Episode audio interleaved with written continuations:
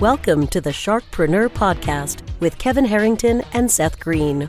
Kevin Harrington is the inventor of the infomercial, one of the original sharks from the hit TV show Shark Tank, and has generated over $5 billion in TV and digital direct response sales. Seth Green is the world's first trusted authority on cutting-edge direct response marketing, a best-selling author, and the only three-time Marketer of the Year nominee. On the podcast, Kevin and Seth interview sharkpreneurs who share straight talk on what it takes to explode your business. Do you want to become insanely successful? Do you want to be the go-to guru in your industry? Do you want to be talked about for all the right reasons? For over 40 years, Kevin Harrington has helped people just like you become significant influencers. Now he's broken the process down in the Key Person of Influence Roadmap, and it's yours for free. Just text KPI to him at 727-888-2100. Text KPI to 727-888-2100 right now and claim your free step-by-step guide. Text KPI to 727-888-2100 to get the recognition you deserve and experience the success as the go-to voice everyone listens to in your industry today.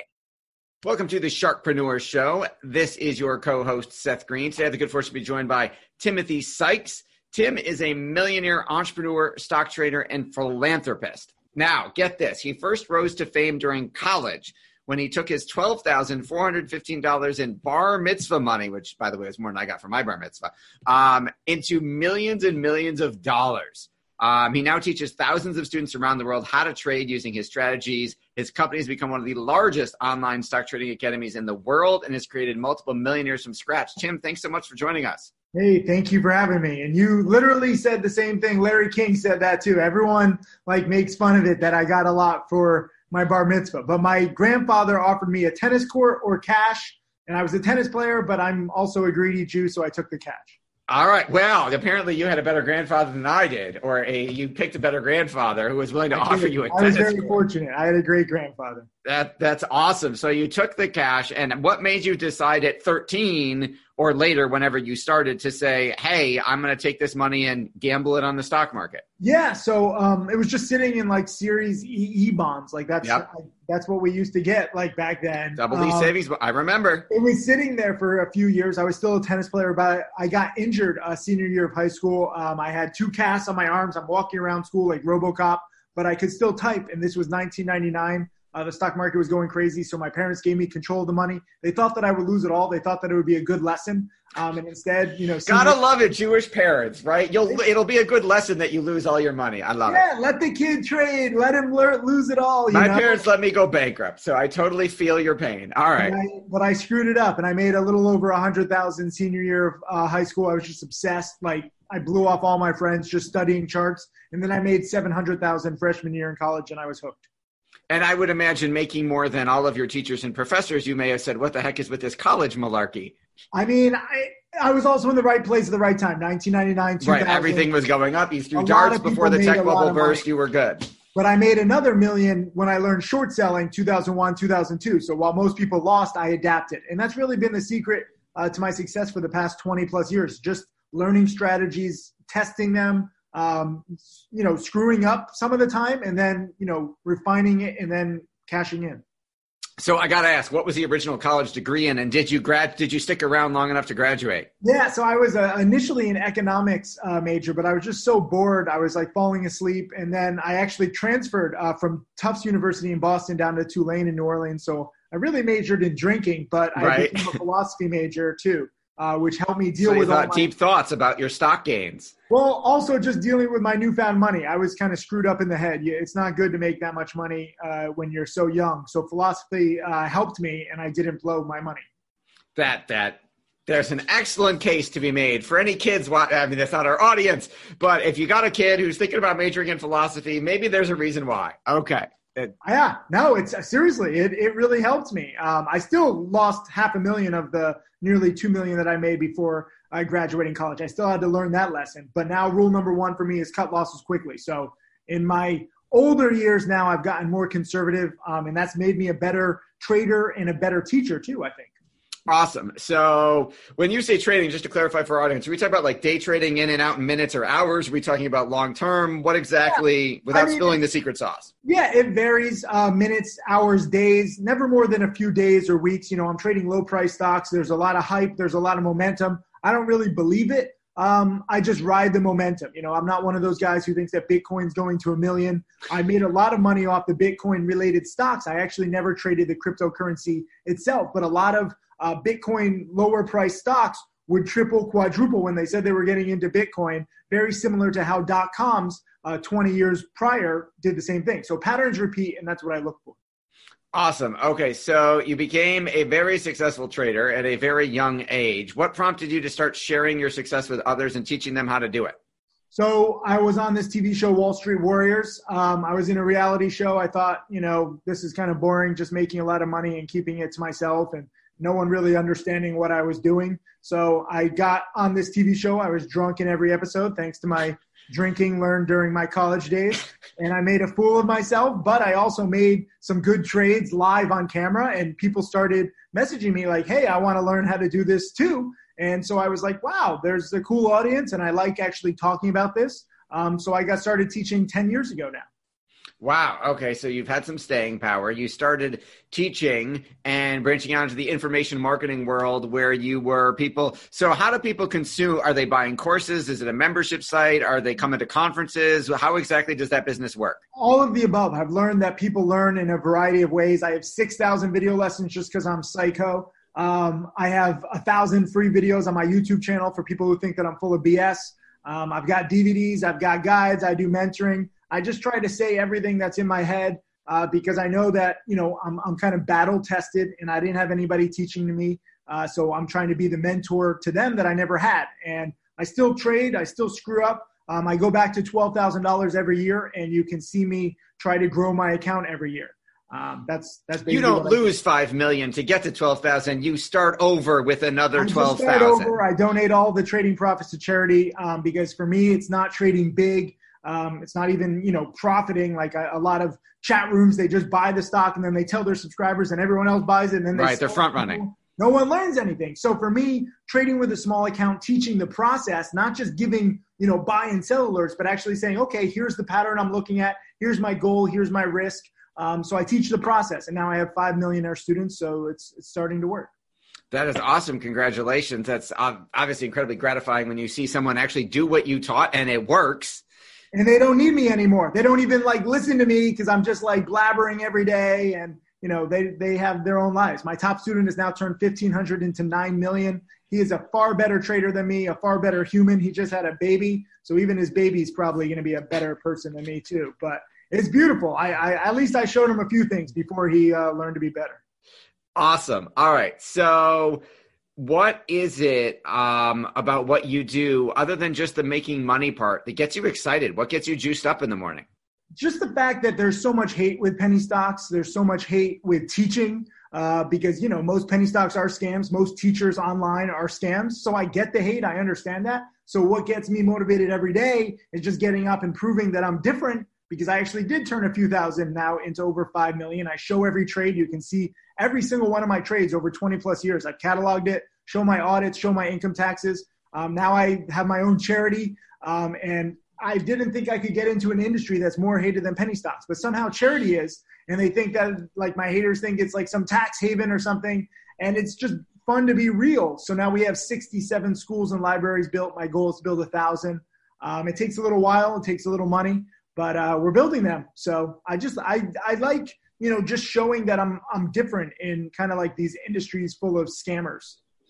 Okay. So since you mentioned industry full of scammers, so let's go down that road a little bit. Let's have some fun. So I don't know if you saw, but there was a recent Showtime show called Action.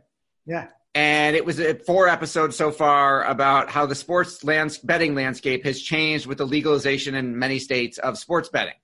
And they followed around the touts, the people who tell people what to bet on. They followed around the actual professional sports gamblers who make millions.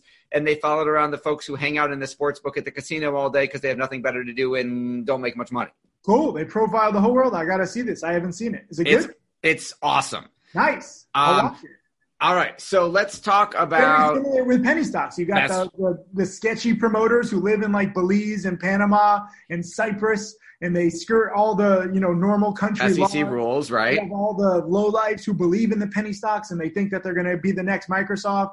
Then you have us kind of professional traders who see all the BS, and we learn that there's some inefficiencies here with timing delays, so you can actually profit like. I used to mess with some of my early students because I would be like, I know that I'm investing in a pump and dump. I know that it's a scam, but I'm only going to be in it for a few days or hours when the emails are going out. And then I'm going to actually short sell it. You can actually bet against these scams and make money when they collapse. So I would have a blog post. I said, why I invested $50,000 into this scam. And people were just like, what? What's wrong with you? You're going to lose everything. And then I explained the pattern, the pump and dump pattern. It's pretty predictable. So I'm going to watch that Showtime series. They should probably do one about penny stocks too. They should. And so you then, like me, perhaps have file cabinets full of all the direct mail newsletter solicitations you get that say, buy the newsletter, get the free report with it that comes with it that's going to tell you which of these pot stocks is going to go to the moon. Yeah. Well, I made the mistake early on in my career. I didn't know how big this would be. I didn't know how long I was doing it. I just wanted to make my point. So early on, I gave my email address and I'm like, send me all your spam email. And now I have, I should have come up with like a backup email, but now I have like 4 million emails and a lot of it is just spam. The promoters aren't as effective as they once were. A lot of them have been shut down. They sell their email lists. So they're not as effective, but there still are some pumps. And now more than just pumps, you have a lot of social media hype. You have a lot of just short squeezes lately. There's too many short sellers. I kind of created that problem because a lot of my top students are short sellers. And because I promote my top students so much, everyone started shorting, but they don't want to actually learn the nuances. And so they're getting squeezed. They're just betting against a lot of these scams, which, in this crazy bull market just keep going higher and higher. So I don't really even short that much these days because I'm just buying because, that's the right side of the market to be in, I think. Absolutely. So how are you? Are you a fundamental trader? It sounds like if you're short selling, you're on technical, you're a quant, you're doing technical, and you're looking for short-term inefficiencies. Yeah. There's no real fundamentals in penny stocks. So it's kind of a joke. I guess you could say like I'm monitoring hype, but I am looking at patterns. I'm not an exact technical analyst because it's not an exact science either. I just kind of combine everything and I look for the same kinds of patterns. Like my favorite pattern, my go-to pattern is when one of these low-price stocks is spiking on a Friday. They have news after noon on Friday. A lot of traders have already left for the weekend. And that news can really have legs going into the close and into Monday. Because, again, a lot of penny stocks, have a time lag with good news versus if Google has good news, there's 1,000 analysts, there's 10,000 tweets within a few minutes, but these penny stocks are just undercovered and inefficient. So I buy on Friday and then I sell into the gap up on Monday. Also with OTC stocks, you don't get executed right away. So you might have 1,000 idiots who hear about the news or get mailers over the weekend and they're putting in their buy orders at 9:30. OTCs don't trade pre-market. So they're putting in their buy orders at 9:30 a.m. Monday morning, Eastern Standard Time, and all the buy orders are piling up. And the market makers just rape them, and the stock goes up 50% in the first hour and then collapses the rest of the day. Okay, so how did you get started on deciding it was penny stocks? Because I would imagine at $12,000 when you were, very young, your parents might have suggested, hey, why don't you buy IBM? Or why don't you buy something conservative and watch it go a few points at a time? I didn't know. No one wants to be a penny stock trader. I didn't want to be a penny stock trader. I started with investing in Viacom, Regis, which used to be Supercuts, and Boston Celtics. Those were my first three stocks. And for like 3 months, I watched my $12,000 go to like 12.2, 12.3, and then like 11.9. And I was like, this is terrible. And remember, I'm injured at this time with two casts in my arm, so I can't do anything. And I start seeing these lower price stocks start moving. And, I kind of rationalized the internet stocks hadn't really started spiking that huge when I first started. It was biotechs. But if the biotechs were spiking, I figured the internets could then spike too. So there was all based on hype. And so I've really kind of just mastered the art of hype. And again, it's not an exact science, but when there's a situation like Ebola, even though Ebola kills less people than Aaron Hernandez did, like it's like nothing, but the media hypes it up and it became this huge thing for Ebola related stocks for several weeks, or like police equipment when there was a lot of body cam evidence and the police brutality and the body cam stocks started spiking, or the China stocks or nanotech. Remember Y2K, those stocks spiked. I can give you so many different examples over 20 plus years. So I'm right now, there's no real hot sector. I'm just kind of waiting. Right now, the hottest thing is short squeezes because there's too many shorts. So a lot of these crappy penny stocks are just spiking 200, 500% in a few days. So I've been, riding that. I don't hold the whole way. I usually take profits 10, 20, 30%. I'm actually pretty conservative in this kind of volatile niche. All right. So what would you say to someone who was saying, hey, I'm trying to save, I'm older than you, trying to save for retirement. This seems risky. I mean, life is risky. Everyone says mutual funds are safe and they dropped 50% in 2008. I mean, anything you do, I think is risky. For me, rule number one is cut losses quickly. So after I did once upon a time believe in a penny stock, I invested in this company, Cygnus E-Transactions. They basically invented print-at-home ticketing. I was right about the technology, wrong about the company. I lost $500,000 personally. That's what led to my drinking in the reality show. It's kind of funny how it was all connected. And I got away from my trading rules. And I didn't know my trading rules because, again, I was a cocky, dumb, young kid who had made too much money. I was ripe for a fall. Now I cut my losses. I still lose roughly a third of the time, but I cut my losses at 1%, 2%, 3%. I'm only trading the most active stocks, no illiquid stocks. I think that you can trade a volatile niche, as I've proven for 20 plus years, and do it safely if you trade scared. Okay, so like one of my sayings is I trade scared so that I'm not scared to trade. So I know that any one trade can blow me up. I'm never going all in. I'm never using leverage. I don't care how good my thesis is. I can be wrong. Crazy stuff happens. And knowing that, I stick to my good patterns. Sometimes I have no positions. Like right now as we're doing this interview, I'm not looking over at my second laptop here because I don't have any positions. So I don't really care. I think sometimes the best trade is no trade. So I trade very conservatively. A lot of people say that I trade like cowardly. I have a whole DVD guide where I talk in a high-pitched voice and I say that I've been castrated and that's like how I trade. And that's how it is. So I'm not castrated, but I say that just like to joke around and to get people thinking, oh, I have to trade overly safe. That's usually a good habit to get into. All right. So there's quite a few writer downers right in that answer. So let's, with all the success. I'm trying to be more, just like talkative. I have a problem really talking about a lot of this stuff. I'm very into it. You really got to come out of your shell. I'm trying, man. I'm sorry. All right. So with all the success you've had, why not start a fund and have people just write you checks and trade the fund? So here's the thing. So when I lost the $500,000, it was $500,000 of my own personal money. It was actually $1 million of the fund. I had my own little hedge fund. It was basically $3 million. We're making 20% per year. I got greedy. I wanted more. I invested in that, print at home ticketing company, and we lost a third of it. When you lose a third, it's basically like blowing up. We still finished up 2% per year over 4 years, but it was like pathetic. It was such a small amount. I'm really just better at teaching. I'm really better at growing a small account. You could give me 12 grand every year and I can make between 50 and 100 grand. And it's nothing huge. But when I stick to what I'm really good at, I can do it. I've actually never made $1 million in trading in any one year. 2014 was my best year where I traded with a slightly larger account and everything was on fire thanks to Seeking Alpha piping up stocks. They were the best promoter back in 2014 and I made a little over 800 grand. So I recognize that I'm a niche trader. I recognize my limitations, but I know a lot of people who would like to make 50, 100, 200 grand a year trading a small account. So that's what I teach. Sure. And your listener, your subscriber who wants to do the 50 to 100 grand a year, approximately how many hours a week is it taking them to identify these patterns and execute what you're talking about? Yeah, I mean, I'm sure it varies. The difference in the markets. I mean, sometimes there's no hot plays right now with the stock market hitting new highs. There's plays literally every single day. Just a lot of short squeezes, a lot of biotechs, a lot of China plays, just jumping now oil plays thanks to the Iran conflict.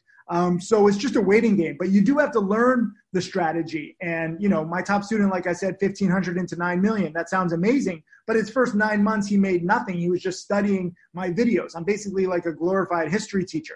And I have so many lessons on these patterns and so many examples of good trades, bad trades, everything in between. So it takes, I'd say it takes a good year or two Even like the dumbest subscribers that I have, like it takes them 3 or 4 years to learn everything. And I have some pretty like big nitwits, and I can still teach them. So even if people are like Forrest Gump, like I say, like you can learn everything in like 3 or 4 years. Like I'm not a smart man, but I know what these patterns are. Awesome. I can't follow that. So for our folks who are listening and watching and who want to learn more about what you're doing and how they can be a part of it, where is the best place for them to find you? Just type in Timothy Sykes on the internet and like laugh at all my haters, because I've exposed a lot of penny stock scams. But then if you want to learn, just watch my free YouTube videos and you start seeing that there's actually something here. Awesome. Well, thank you very much for your very valuable time. Incredibly entertaining and informative interview. Seth Green, Sharkpreneur, here with Timothy Sykes. Go check out timothysykes.com. Tim, thank you so much for joining us. Hey, thanks for having me. Have a good year. Do you need money to fund your idea, product, or service? Are you ready to take your business to the next level but need capital to get it done? Kevin Harrington has heard more than 50,000 pitches and knows how to help you make the perfect pitch to get the funding for your entrepreneurial dream. He's distilled the process down in his perfect pitch cheat sheet, and it's yours for free. Just text PITCH to him right now at 727-888-2100. Text PITCH to 727-888-2100 right now and claim your free perfect pitch cheat sheet. Text PITCH to 727-888-2100 to start funding your dream today. This show has been produced by Market Domination, LLC. To discover how you can have your own show completely done for you and turn it into a real published book and become the authority in your marketplace, go to www.marketdominationllc.com/podcast offer.